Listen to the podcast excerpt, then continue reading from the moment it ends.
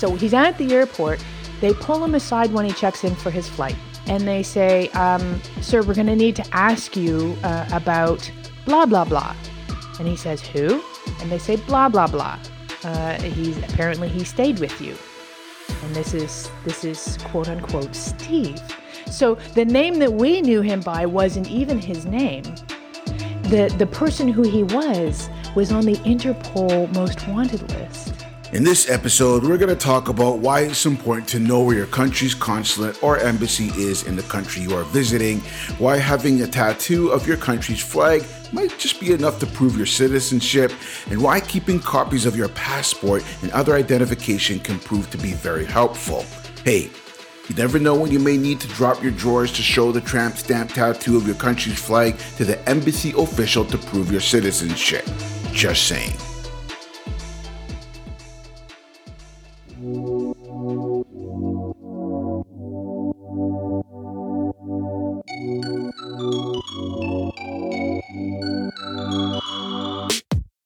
You're listening to the Travel Horror Stories Podcast, a show that listens to real stories from travel bloggers and travelers just like you. Then we unpack those stories to discuss safety tricks, prevention treats, horror hacks, and follow up tactics. The goal is to turn travel nightmares into dreams of beaches, sunshine, and margaritas. And as always, you can head over to travelhorrorstoriespodcast.com for this and all the previous episodes, their show notes, and links to all the other places you enjoy listening to podcasts. If you're listening via Apple Podcasts, don't forget to give the episode a five star rating and leave a comment because that will help more people find the show.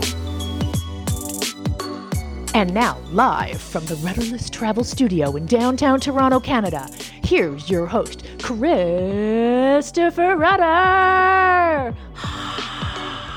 The weather outside is blah. It's been loads of minus zero temperature and very few mild days. Great if you are a fan of winter, and after that record snowfall we had a few weeks ago, I'm sure you're beaming. However, if you're like me and not beaming, here to get us out of the cold, depressing weather is episode 35. So, you know what that means? I have my good, good, good, good, good friend, uh, Miss Nora Dunn. She's back once again to share one of her absolutely nutty, crazy 12 years of travel stories. And I'm, I, this is the one that I, I mean, I've been waiting for all of them, but, but this one is the one that I've been kind of like, you know, WTF with this episode, with this story. So, uh, without further ado, Nora, how are you doing? I am doing very well. Thank you very much for having me. And I hope, I just, I hope that I can live up to your WTF expectations for this, this episode. well, before, um, you know what?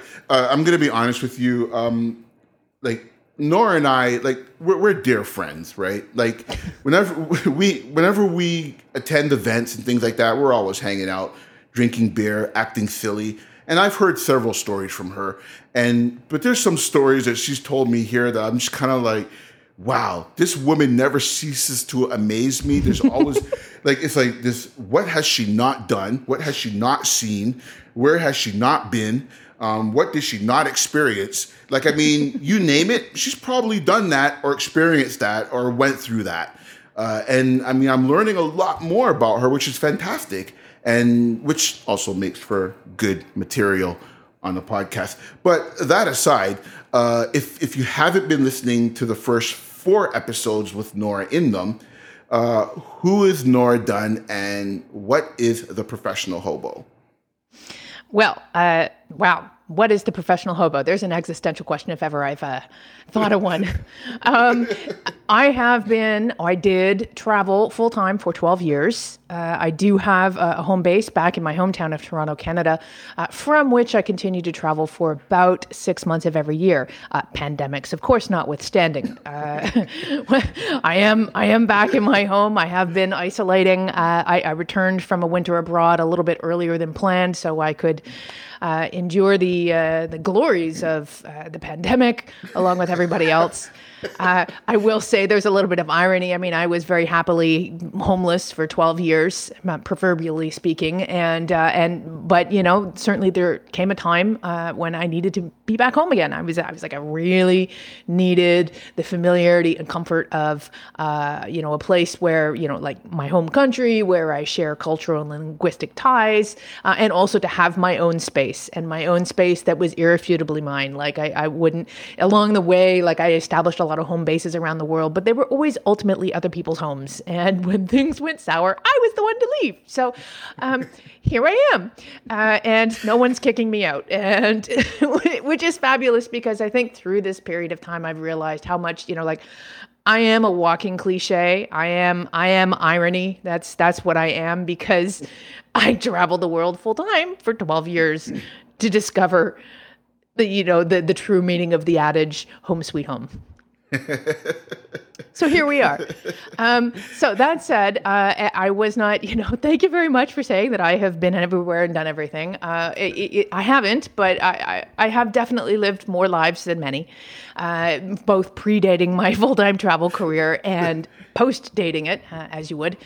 Um, and one of the things that we always do when you and I hang out together, the the the I've learned a little art. This is, is I'm a I'm a drop a little nugget right here, oh, no. everybody. So just just hang on to your seats. Um, when you travel and you come back home from your trip, and people go, "Oh, how was your trip? Tell me all about it." They don't really mean it just just know that right off the bat. Know that they yeah that they're, they're genuinely interested in your trip. They're interested in like the 30 second version thereof. And That's when they true. say they want to see photos, they want to see like four. yes, that's true. So, so don't start flipping through your phone, showing them all 300 photos from the last week. Don't try to give them a play by play of everything you saw and you did when you were away because their eyes will glaze over and they will lose interest. And uh, if they don't just, you know, walk away or change the topic on you. So um, I've learned this. And, and so now what I do is I anecdotally work in little things into oh, the conversation, no. right? So we'll be talking about, you know, whatever we're talking about. It's like a fairly innocuous thing. And I'll be like, yeah, yeah, you know, like, so there was that time when I was in Switzerland and yeah, something like that happened to me too, you know. Oh, but there was that time that, you know, I crashed my bike in Grenada. Oh, yeah, there was that time I accidentally started an international NGO in Asia oh yeah, that time I was in a Hollywood movie. Yeah, that was really cool. And and I don't I don't do it to brag. Although it may seem in the recounting right now, I really feel like I'm bragging, but I'm not. I don't. I just do it to try to, you know, the experiences and stories that I, I you know, under normal circumstances might be invited to share. Um, I, I, I just drop it. I just drop the little line you know, and then I contextually work it into the conversation. There's always a reason why I'm dropping the little nugget, right? So I'm always like, you know, oh, that it, it, it's related to what we're talking about, but I don't go into it, right? I just kind of drop it. I let it sit there and then I see if anyone picks up on it. And you, my friend, have picked up on almost every little nugget I've dropped. This is why I'm here today and have been here four times before today because I would drive, you know, we'd be talking about, you know, crazy things that have happened on the road. And I'd be like, yeah, you know, that time my passport was stolen by a con man. Yeah. That's what we're talking about today, baby. Oh, yeah. Yes. And, and See, there's and my just, nugget. Did you guys catch that? That was my nugget. well played. Well played. and and just and just for the record, um, Grenada story. That's episode 25. And and and uh, what, what else you referenced? Um, uh, I didn't even mention the natural disasters and the tropical oh, yes. diseases, but those are that's in there too. Yeah, that's right. Episode, I believe, uh, 15 is natural disasters. Episode uh, 20 25 i don't know you know. Uh, honestly it's it's a ride it's a ride.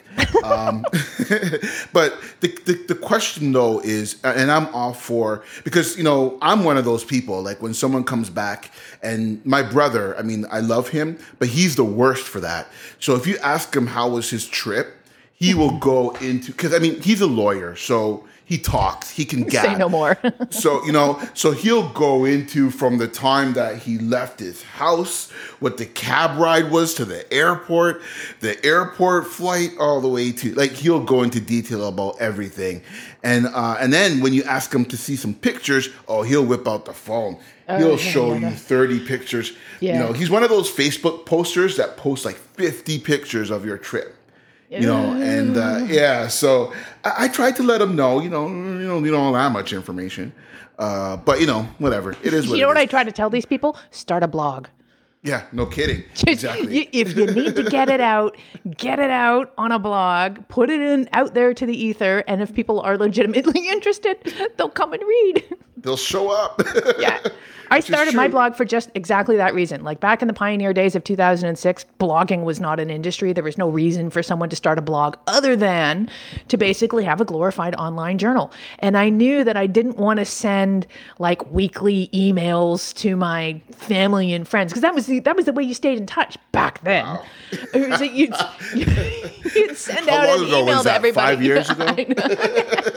It's 2006, man. That was a long time ago. i was trying to be generous okay. and uh, yeah so i didn't want to i didn't want to occupy people's inboxes because it was like well if you're not interested in hearing i don't want to be that person who's sending you know you and 50 other of my closest friends things that you're not interested in reading so I thought, no, I'll do this for me.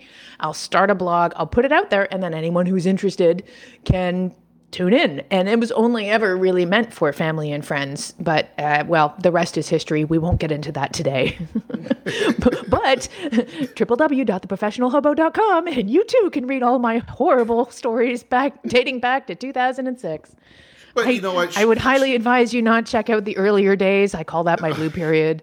My oh writing has gotten much better since then. Just click on latest posts. You'll be happy.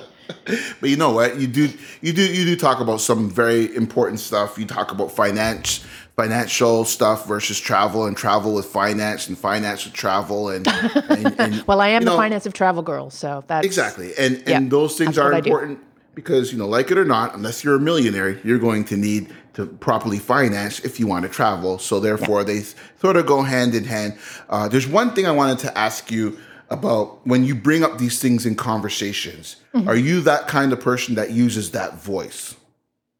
Like it's, it's that, voice. Is that one time at band camp, like that voice. No, no. Well, I mean, if you use that voice, then I'm leaving. But um, and No. this podcast is over. Boom. no, yeah, click. No, but that voice where um, and and I've been guilty for doing this. It's like so someone will be like, uh, "Oh, Chris, I, I like your satchel." Oh, that thing. Well, I was on a trip in Istanbul and I was walking through the Grand Bazaar, and there was this satchel that just spoke to me. It said, "Chris, buy me, buy me." So I said. Okay, what is this? Oh, 150 euros for this soft skin lamb style leather. I've got to have it. And that's where I got it from. Amongst the spice racks and the beautiful senses of the Grand Bazaar in Istanbul, that's where I got this satchel. Thank you so much for liking it. It's like that voice. I, I mean, that whole thing with the satchel, I've actually done that story. I'm just Oh my put- Not in God. that voice, but I do have a satchel from Istanbul, and I did launch into that, and then I realized people were giving me this look like, "Whoa, dude, calm down." well, that's for, for anyone who's listening right now. That is the look on my face as well. Whoa, dude. That's whoa. That dude. Ah. I have no words for that. Um, do I do that? Okay, well let me let me take a real hard, honest look at myself and say no, no, I don't do that. But what I do do uh, is I, I will, you know, if I have said satchel uh, hanging gloriously from my um, shoulder, uh, and they say, "Hey, I like your satchel," I'll say, "Thanks, I got it in Istanbul." Full stop. Right. it, so there's my nugget. Right. So then, if they want to know all about the Grand Bazaar and the sights and smells, then they can ask me about it. But other than that, I'll be like, "Yeah, I got it in Istanbul." Boom. right. So I'm that person that you're referring to. Listen, I have been that person. This is how I've learned. It's okay, Padawan. You will get there too. yes, Obi Wan Kenobi. I was going for Yoda, but sure. All right, fair enough. Mm, episode continue now. Okay. All right. Yeah, the train's gone. Okay, so uh, It's off the tracks right. already. Let's go. all right, so we, we introduced you. We did that. Okay, where are we now? Oh yeah, we could get into your game. story. Oh yeah, game. Right. so game. um thank you for reminding me. She knows the format of this show better than I do. Okay. so um all right. So I mean, I, I didn't want to bring up the game really because I sort of felt sorry for you because I mean at this point it's already three to four. So I mean, even if you did win, I still won. But you know what? I don't want to brag like you know a person who would brag about their satchel in Istanbul or something like that. um, but you know, the game is an integral part of the show because it you know it creates these little mini stories, which I absolutely love, and I'm always open to learning more about you. So let's play the game. Uh, what do you got for me? We got. We're gonna play three stories, two truth, one lie. Uh, Nora is going to give me three stories. Two of them are going to be true. One of them is going to be a lie, and I'm going to try to guess which one is the lie. And thank you very much for giving me a chance, giving me the opportunity to narrow the gap that exists between you and I. I'm hoping that by the end of today, I will have two victories to my name to your three victories, as opposed to the 3 1 we've currently got. And actually, I'm pretty sure it's going to work today. Here we go. Okay. All right. All right. All right. So as per, I, I do. I always choose a theme. So I'm choosing a theme. This is going to be quick and dirty, right? So listen really carefully because this is it right here. You ready? Okay. Three places that I have spent at least a month in. Okay. Gosh, Three. okay. Not even three places. Three types of accommodation that I've spent at least a month in. Ready? Yep. One, yurt. Two, castle. Three, chalet. Go. Oh man. Ha. All right, so I think I, for no reason other than because I really don't know, uh, for some reason I could see you staying in a castle. um, for some reason I could see you staying in a chalet. For some reason I can't see you staying in a yurt. so I'm gonna go with the yurt. I win! I win! I win! I win! I ah! win! Yeah! All right. Wicked. All right. Okay, so which one is a lie? The castle. I did stay in a oh! castle in Ireland, but only for a couple of days. The others ah! were months. Oh, so the yurt, the yurt was in Hawaii. It was my first work trade gig where I was volunteering and trade for free accommodation on an off-grid permaculture property. I had my own ferro-cement, ferro-cement, ferro-cement yurt, 150 yards across the lava from like the most tumultuous sea uh, I'd seen in ever at the time. uh, so that was that was epic. That was an epic form of accommodation that was both uh, dreamy and horrible at the same time. But that's a different horror story. We're not talking about that today. the castle was in Ireland, but it was only for a few days. And the chalet was when I was house sitting, again, staying somewhere in trade for free accommodation. Do we see a theme here?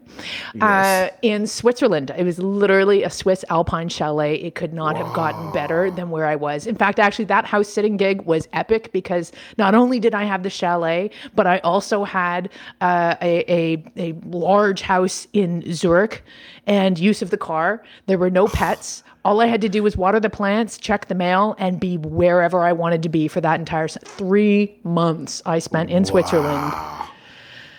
I gorgeous. it was it, the, yeah. There's no horror in that store, and let me tell you, it was awesome.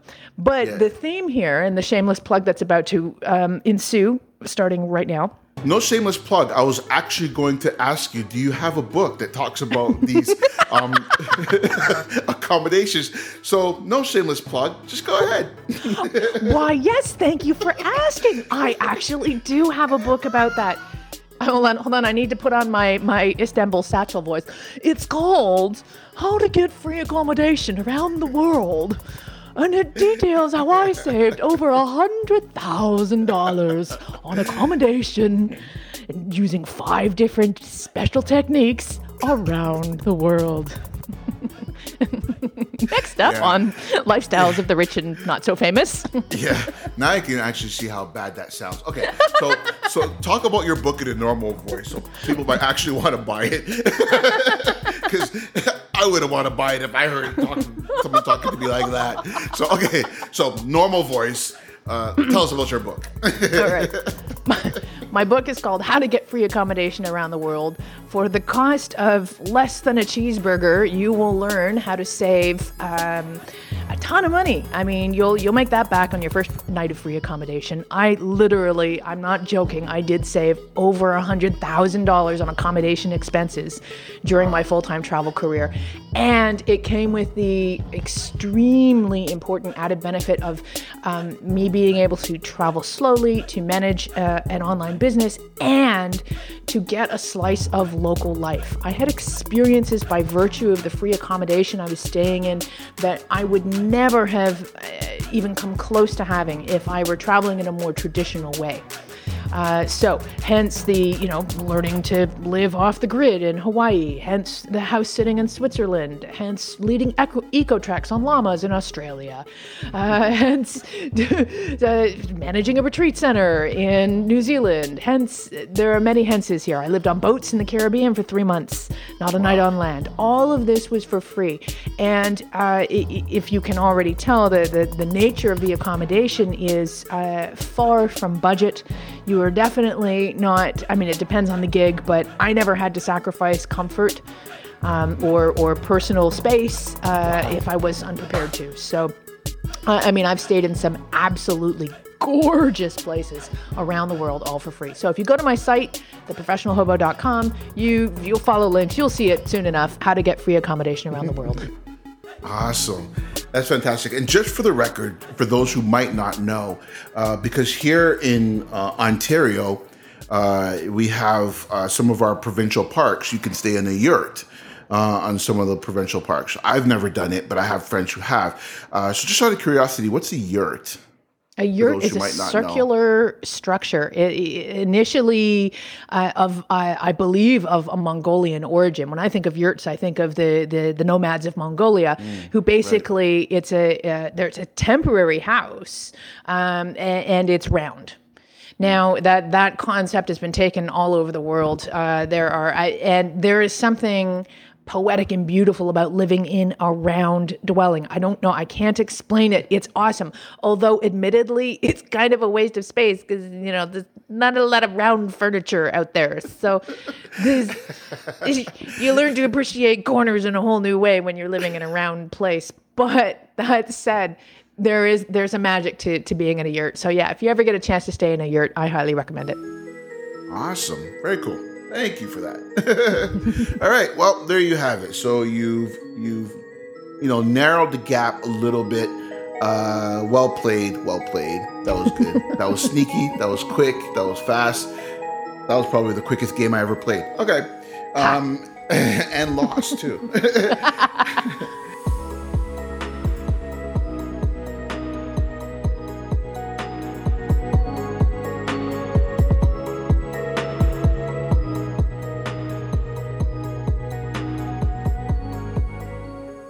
So I've been, I've been, the, I, I, have to admit, the last couple of episodes, I was like, is this going to be the passport story? Oh no, it's the it's the motorcycle accident story. All right, fine. I guess we gotta wait. oh, sorry to disappoint. No, no, I'm just joking. no, I mean the motorcycle story was absolutely crazy. So let's get into this passport story.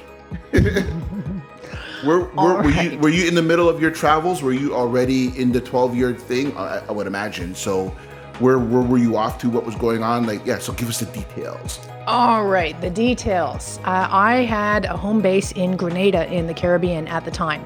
So this is, uh, if we're following the, the, the episodes that I've been recording with you, we have been moving chronologically, uh, and so this happened about eight months after, uh, maybe six months eight months, eight months after uh, I was in the near fatal accident. So this, this is, uh, I, have now uh, largely recovered. My reverse mohawk has largely grown in, and my uh, partner at the time's um, fractured hip and dislocated femur has largely healed.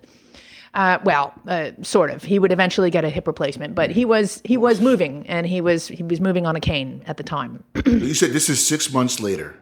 Eight months later, eight months after Eight the months accident. later. Okay. Okay. All right.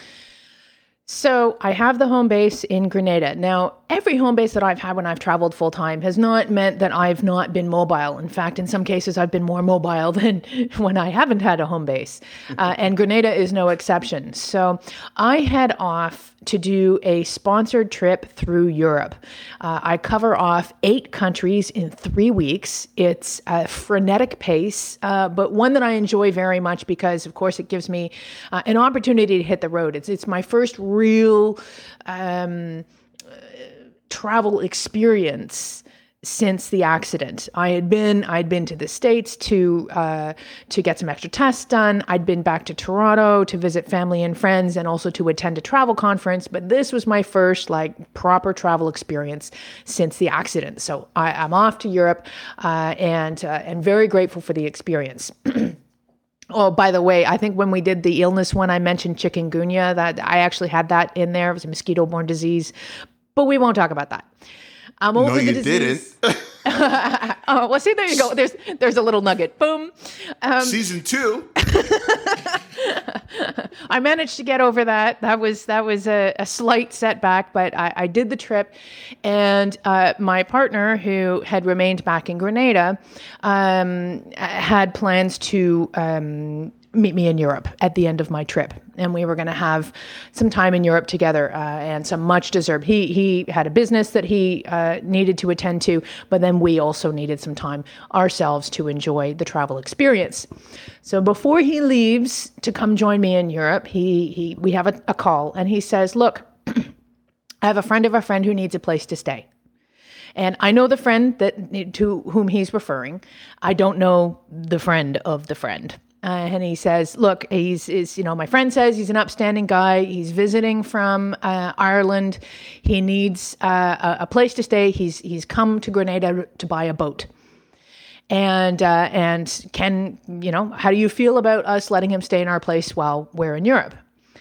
And I hearken back to all the times when people have opened up their homes and hearts to me all the number of times that I've been a house sitter for people who are largely complete strangers to me before I show up on their doorstep, and then they leave me to tend to uh, their homes, their pets, their plants, uh, and their their treasured possessions. You know, I think of the number of times through you know house sitting, uh, through hospitality exchanges and couch surfing. Again, people have opened up their homes and hearts to me, and often left me in their places, uh, eh, you know, unattended, uh, and. I wanted to give back. I thought this is a great opportunity for me to give back. So I said, absolutely.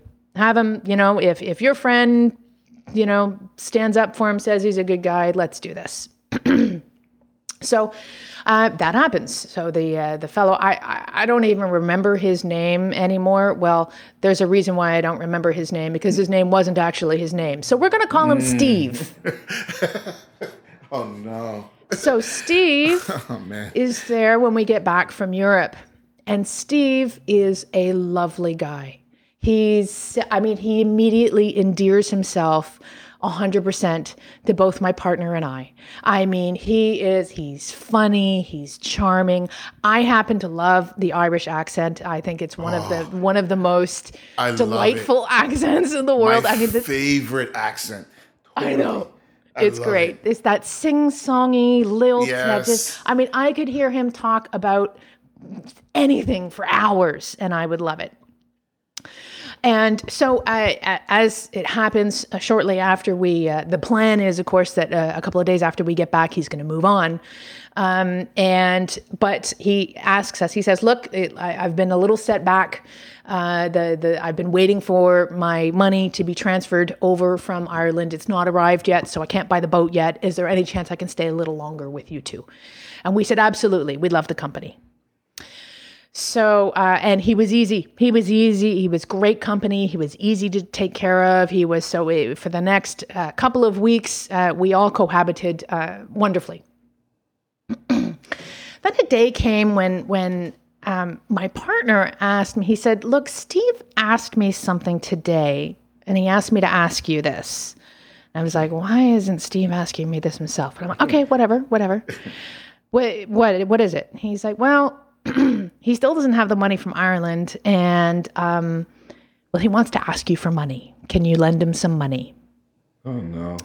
Now I had a red flag at this stage of the game. I'm like, mm, yeah, Yeah. no, no. Uh, look, I, I and I and I, I said to my partner, I said, no, I, I, I said I don't have the money to lend. Uh, I, I, I, we can offer him our home, we can feed him, we can take care of him until his money comes through, but I'm not going to lend. I mean, I don't know him from a hole in the ground. So, uh, Right. you know, as much as I feel like he's, you know, our bosom buddy at the moment, I'm going to draw the line there. Yeah. So, um, and and Steve and I never really talk about this. There's a little bit of tension I notice for the next couple of days. And Steve makes a comment to me. He says, "Look, you know, I understand." Uh, he's, he said, "I'm kind of in trouble." He said, "But I understand why you don't want to help me." Mm, and I'm like, "Okay." Uh, and I'm sorry you're in trouble, but you know you can stay with us as long as you need to, and uh, until you can sort this out, and you know we will support you that way. And a little more time goes by, and finally, he he says he's managed to uh, get a friend of his in Ireland to wire him some other money. Uh, so apparently, his his boat money still hasn't come through, but the you know he's got some other money, and he's going to fly back to Ireland to figure out what's going on with the rest of his money. so he has he has plane fare and off he goes. Now, I, I'm just going to pause the story very briefly here to um, provide a, a little detail, uh, which is that my partner and I, in the meantime, sold our car. Um, it was not a hugely expensive car. It was just a used car that we had, but we'd sold it uh, and uh, for cash. Everything in, in Grenada is generally speaking is is cash, Right. and uh, we were going to use that cash uh, for a few things, not the least of which was an upcoming trip to Panama, where uh, we had a house sitting gig. so I had the cash stashed in a few different places around the house. Is that a little bit of foreshadowing for you? You know where this one's mm-hmm. going yet? Okay. I think so, but So Steve, we drive Steve to the airport with with hugs and kisses and joy and we'll see you mm-hmm. someday before too long. Bon voyage. And we get back home and uh, it's it's I guess it's the next day that I'm starting to pack for our trip to Panama. We're leaving in three days, four days for Panama. Uh, it's a Thursday. And I go to my passport wallet and it's gone. oh no. Now, my passport wallet had my passport and almost half of the money in it. And I'm like, oh my god, I've I've lost my where where would I put my pa- I only ever put my passport in one place. If it's not here, where is it? And I think of the last time I had it, and the last time I had it was a, a few days prior when I'd put the money in there. So it was there a few days prior. I put the money in there, and I'm like, what what's happened here? Okay, um, and I'm thinking about the passport, and I'm thinking about the money, right? So I go to the other hiding spots for the money. It's all gone. I hid it. Ah. I'd hidden the money in three different rooms, in three different, very hidden places. He found them all. So quickly, I start to piece together what's happened. He had a very short period of time to himself on the morning that he left. So, on the morning that he left, in that pe- very short period of time that he had when my partner and I were outside, he would have gone to all the money stashes, stashing spots and taken it all, including the passport. Now, if I had to hazard a guess, he didn't care about the passport, but he only had a short amount of time and he needed the money. Well, he wanted the money and he took it. So I didn't I didn't lend him the money, but I paid for it either way. So that was and that was about three thousand dollars. That was that was gone there. So three thousand dollars and no passport, and I'm going to Panama in four days. Oh my gosh. Now, this is this is weird. This is painful. I can tell you're in pain. You're making definitely sounds of pain.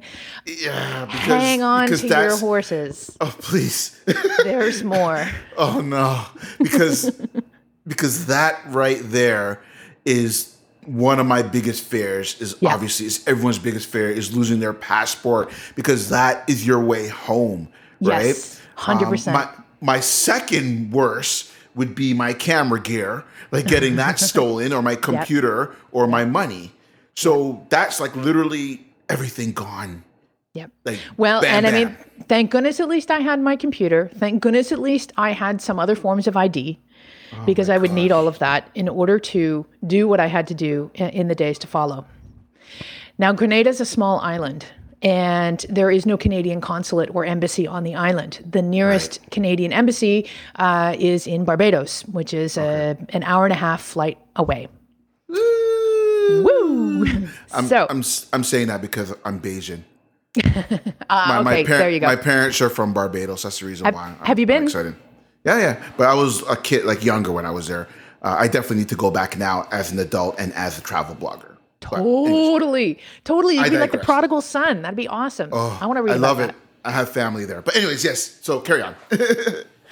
So uh, there are a few things that I uh, heard. I knew I was going to have to get a new passport quick fast, and there were a few things that I had heard along the way.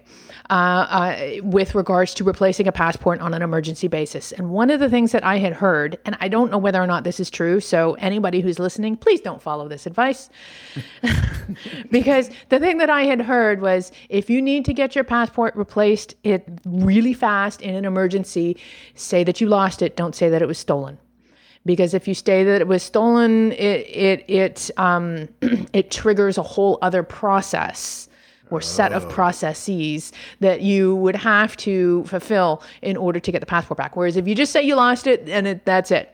Either way, you have to fill out a police report. Okay. So uh, first things first, I call the consulate in Barbados, and they say, uh, I, and and I say, uh, I lost my passport, and I'm going to Panama in four days. Oh yeah, and by the way, it's a, like it's right before a weekend, right? So nobody's open on the Saturday and Oh Sunday, no. right? Oh my gosh. So yeah, and it's Friday, I think, right now. And and I said I've got to be in Panama on on Monday. I, I have a house sitting gig, and she said, Yeah, you're not going to Panama. And I was like, "Wh- wh- What? Don't tell me I'm not going to Panama because you know I have a responsibility as a house sitter, right? The the the, the homeowners in Panama are going away themselves, and I you know, they can't cancel their trip because I can't make it to them. So I, I'm freaking out because of my my responsibility to be in Panama, and I'm freaking out because they've just told me I have to cancel my trip, and I'm freaking out because I don't have a passport and three thousand dollars. Yeah. Oh my gosh.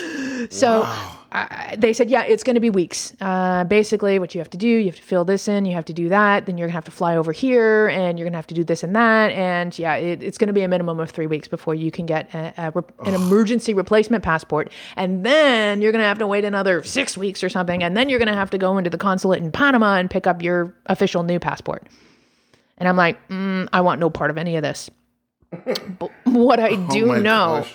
what I do know is that if I can get an emergency travel document, if I can get a document that allows me to get on an airplane and get back to Canada, that Monday morning I could rush a new passport, get it in 24 hours, and be on a plane on Tuesday morning. Now, I would be a little bit late for my house sitting gig, but it would only be like a day a day late Right. and it would totally be doable and then I could resume my plans. So off I go to the police station to fill out the police report saying that my passport has been quote unquote lost. I felt very bad about this. I am not someone who lies, and I, I had to go on record saying I lied. The if if you are the official in Grenada, I yeah, I don't know what to say. She was just following bad advice from Um, I was just else. following bad advice. what can I say? And this is so if you read about this story on my website, you're not going to read this story because the story that I published was that uh, it was stolen, uh, uh, Ah. lost, stolen. I don't, I don't remember. Whatever I published on my website was You better go check. I don't even remember anymore. I definitely don't talk about the con man. I don't talk about any of that. That was oh, that's so. This is you're getting an exclusive scoop right now about Exclusive, sieve, sieve. the exclu- the exclusive con man that was Steve who stole my passport and three thousand dollars. Love it. Thank you. So I I basically I hustle all of that Friday. I hustle hard, hard back and forth to the immigration office to get everything that I need to get. And they, you know, they tell me, and of course, bureaucracy is alive and well in Grenada as it in many countries. So, you know, they would tell me, oh, well, you need this, this, and this. You know, you need this photo and you need this and, and, and, and. then I go away and get it. And then I go back to them and they're like, no, no, no, no, you need this and this and this. And I, I'd run away and get it. And all the meanwhile, too, I also had to find an airline that would let me fly back to Toronto on uh, on an emergency passport because not all airlines will allow me to fly that way. Wow. And and there were no direct flights, so I had to fly from ah. Miami. So I had to make sure that they were going to let me through. Oh and all of this is being done on Friday before the end of business. So my final trip to the immigration office, I have an interview with the guy. This is the guy who's going to give me the document. All of my my I's have been dotted, my T's have been crossed. I just need the document. And I'm literally minutes to spare before the close of business on Friday. And I'm supposed to get on a plane on Saturday. And he looks over my file and he looks at me and he looks over my file and he looks at me and he says, I don't believe you. Oh, stop. And I was like, oh, "What do you mean you don't believe me?" He said, "He said you've got copies of your passport, you've got like photographs and uh, photocopies and photographs of your passport. You're really you've you are really organized. You're too organized to have lost your passport. I don't believe you lost it." And I'm like, "Oh, he's caught me. This is oh my god, what am I going to do? What am I going to what am I what am I ah ah and and I'm like, I just want to go home. I just, please, just let me go home. Please, just let me go home. I just want to go home. Look, I'll tell you what. And and and my saving grace is my tattoo. Really? So Stop. Oh before I left Canada, eh, you know, a decade prior, I got a tattoo. Now, I didn't realize at the time that it was called a tramp stamp. But apparently, I thought it was like a decorative tribute to my Canadian heritage that just happened to be on my lower back. And it was only long after I got the tattoo that I was told that that was indeed a tramp stamp. So I have a tramp stamp on my lower back that to me is a lovely visual represent or symbolic representation of the mountains and ocean with a little Canadian a maple leaf uh, in the middle.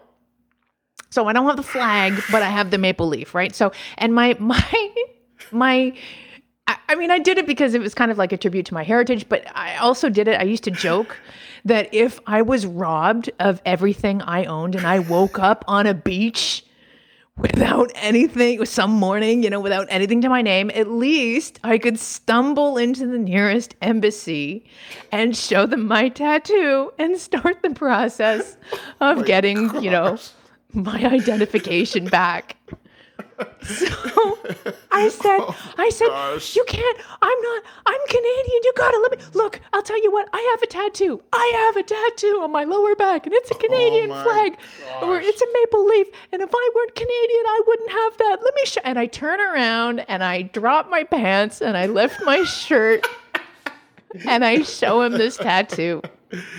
Oh my gosh.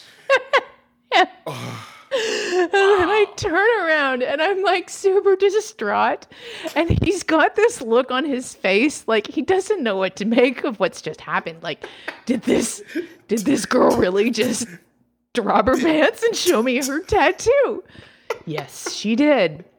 Oh and my and I can tell there's like there's like this almost imperceptible smile that he's hiding on this oh one. Like he's gosh. like he's he, he's showing me that he actually has a sense of humor and and he says okay and he signs the paper and he gives it to me Wow. I'm getting a tattoo of a, of a maple leaf on my arm immediately. You never know when it will come in handy Oh my gosh. What the hell are the odds? So the next morning, I'm on a plane to Canada. They, of course, pull me aside in Miami for questioning. So I end up having to go through um, the whole rigmarole. I, I'm ready to drop drawers again and show the tattoo, but luckily I don't have to. They're just asking me enough questions to know. I'm prepared. I'm wearing sweatpants for easy access just in case there is a need for me to show my tattoo. I'll be ready. uh, and and ultimately, well, I would say all's well that ends well, it, and it ultimately is. But there's one little um, appendix to this story, and it's that while I am uh, in Canada getting for the weekend getting my new um, tattoo, tattoo, my new passport. what are you getting a tattoo of a beaver this time? Yeah. Let's let's just solidify yeah, no, to the world be... that I'm Canadian. no, while I'm getting my new passport, uh, my partner, of course, remains back in Grenada, and uh, he is he's keeping the ticket that he already has directly to Panama. So I'm I'm supposed to meet him in Panama. But he's so outraged. We haven't. When I filed the police report, I didn't mention the, the, the loss of the money. Right. I only mentioned that I had lost my passport, and I was willing to not mention the money because that would confuse things too much. Because how could I lose money as well, right? Uh, right. Uh, the money was was stolen through and through. So my partner, of his own volition, decides to walk into the police o- uh, office and um, put through a report for the stolen money. Right. So when he is at the airport. he gets notification. How did this? I don't even. Oh my gosh, I'm just remembering something else. So we got notification. I don't remember if this was, I must have been back in Canada. We get notification that he is, oh, that was right. Yes. So he's at the airport. They pull him aside when he checks in for his flight. And they say, um, Sir, we're going to need to ask you uh, about blah, blah, blah. And he says, Who? And they say, Blah, blah, blah. Uh, he's apparently he stayed with you. And this is this is oh, quote unquote no. Steve. So yes. the name that we knew him by wasn't even his name. The the person who he was was on the Interpol most wanted list for crimes in Europe crimes which shall uh, we were never fully apprised of the crimes that he was wanted for but if he's on the wow. interpol list it's not good oh my gosh so he had unbeknownst to us when he tried to get on a plane in grenada they stopped him there and they'd put him in jail in grenada but we didn't know that at the time Wow. So when my partner got on his flight to, uh, he was he had a layover in Trinidad, because there was no time for him to get questioned by Interpol in Grenada. So uh, the Interpol was waiting for him in Trinidad to question him about this guy and about about the state. So by this stage of the game, I have to say, so that that's that that's really the whole story in a nutshell. But I have to say, by the end, I kind of felt in really kind of a twisted way honored I don't know if that's right. But you know what? It's like if I'm going to be had, I want to be had by a full on con man who's on the Interpol most wanted list. Like, if my passport and $3,000 are going to go anywhere, I want it to go to like a super crazy cause. And indeed it did. oh I never saw the money again. I assume that if he got thrown in jail that the money was seized but uh, I certainly never saw it again. And uh, oh all is well that ends well. I did get the new passport. I did make it to Panama, uh, and uh, I, you know what to do. Uh, thank God I had the tattoo, right? I guess I mean usually at the ending of the show we like to give tips. I guess tattoo is one of them. So make sure that, make sure to tattoo something. Get yourself a tramp stamp. yeah, a tramp stamp of something that's symbolic of your country. Get that. So for Americans, get an eagle. If you're from I don't know uh, Belgium, get a waffle. I'm not sure. Just just get. You know I don't know. I don't know what to say. That that's wow. Ah, okay. So you did you did talk about some of the tips because I've heard that before. So um, so you're not. I mean, you're not expecting to get robbed, right? Uh, so, but how do you prepare yourself? Let's talk about things that you would have done. Let's just do a hindsight is twenty twenty type of thing. So, what did you learn from this?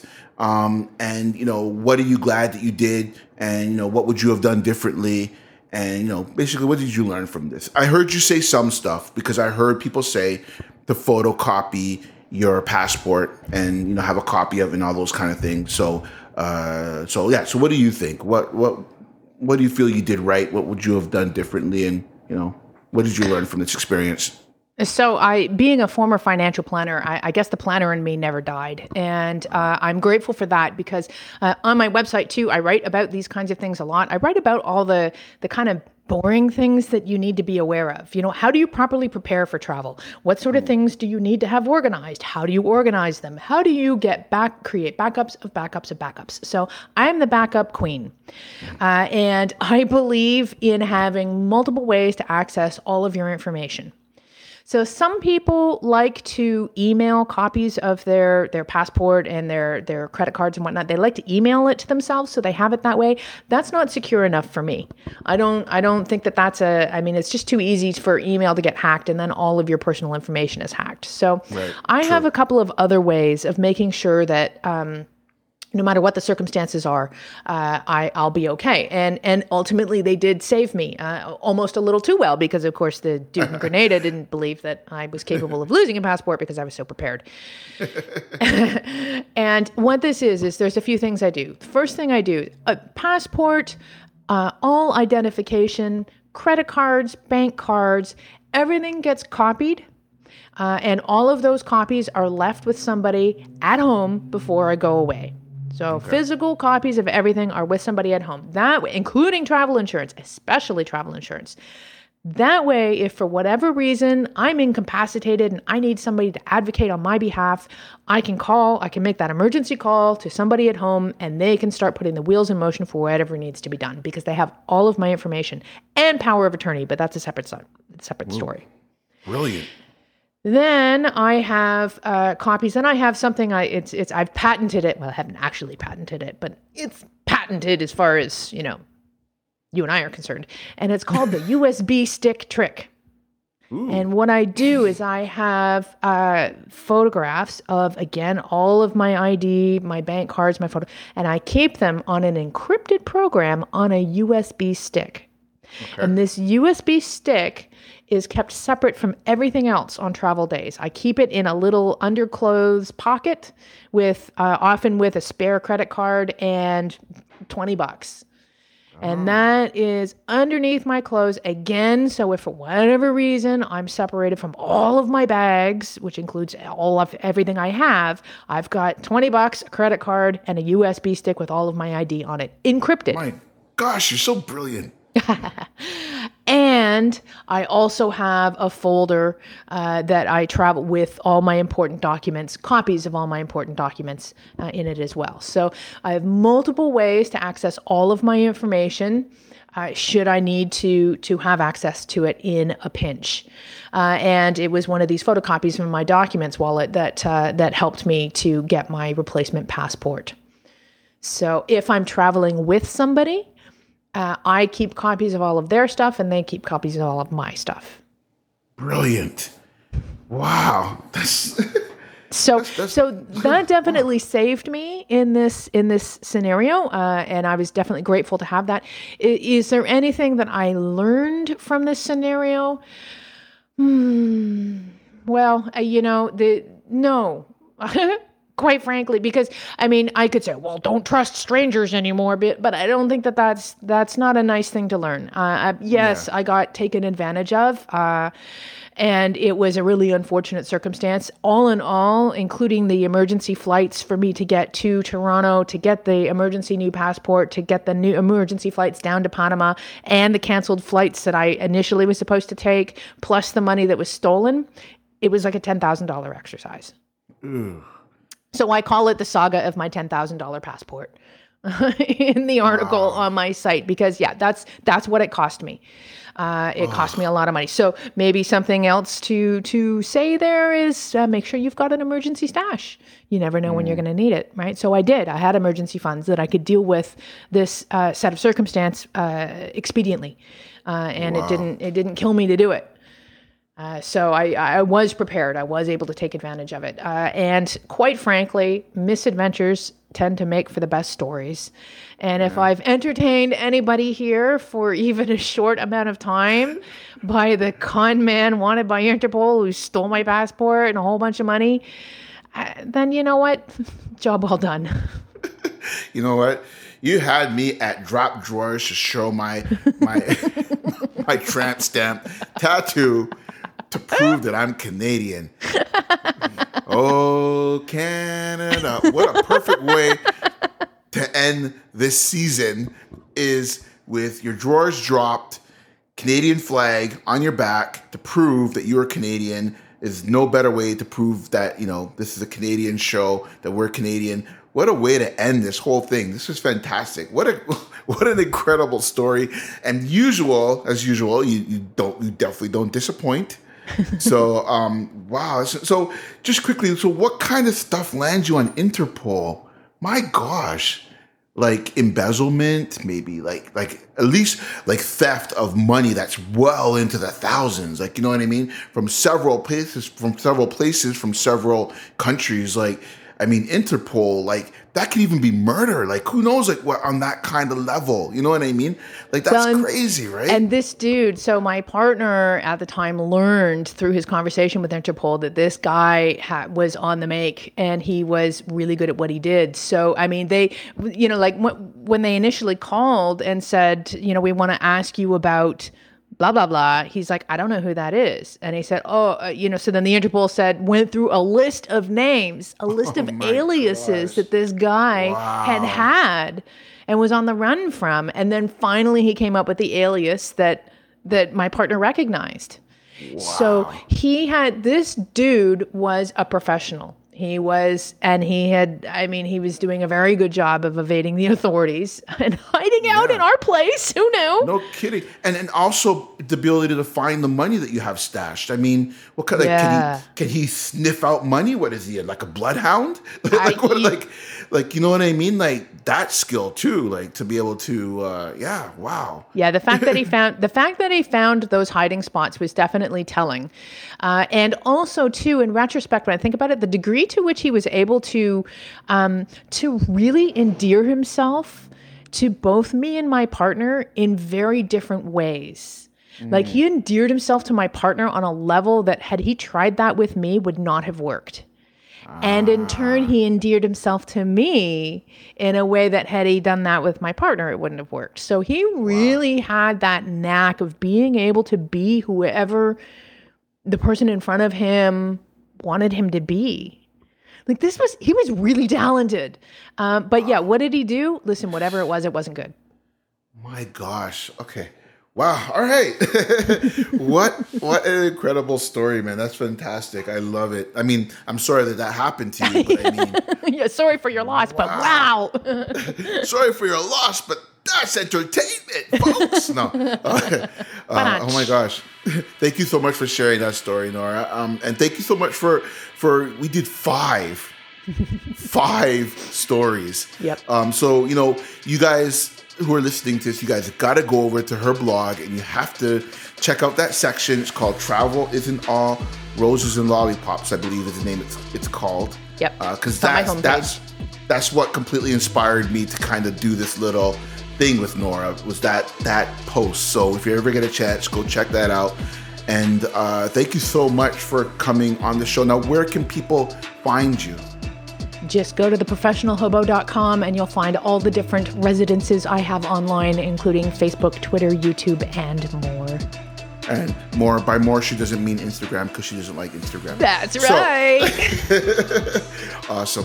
Thank you so much, Nora. awesome. Well, thank you very much for having me. It's been a great season. All right, case closed. That's it for this episode. I hope you enjoyed it. Don't forget that you can listen to the show over at www.travelhorrorstoriespodcast.com. And if you're listening on your mobile device, please take a second to give the episode a five star rating and leave a comment. It really helps the show and its episodes get discovered by more people. Plus, your feedback will help me tweak and change the show to make it the best show on the internet. Yes. Cheers.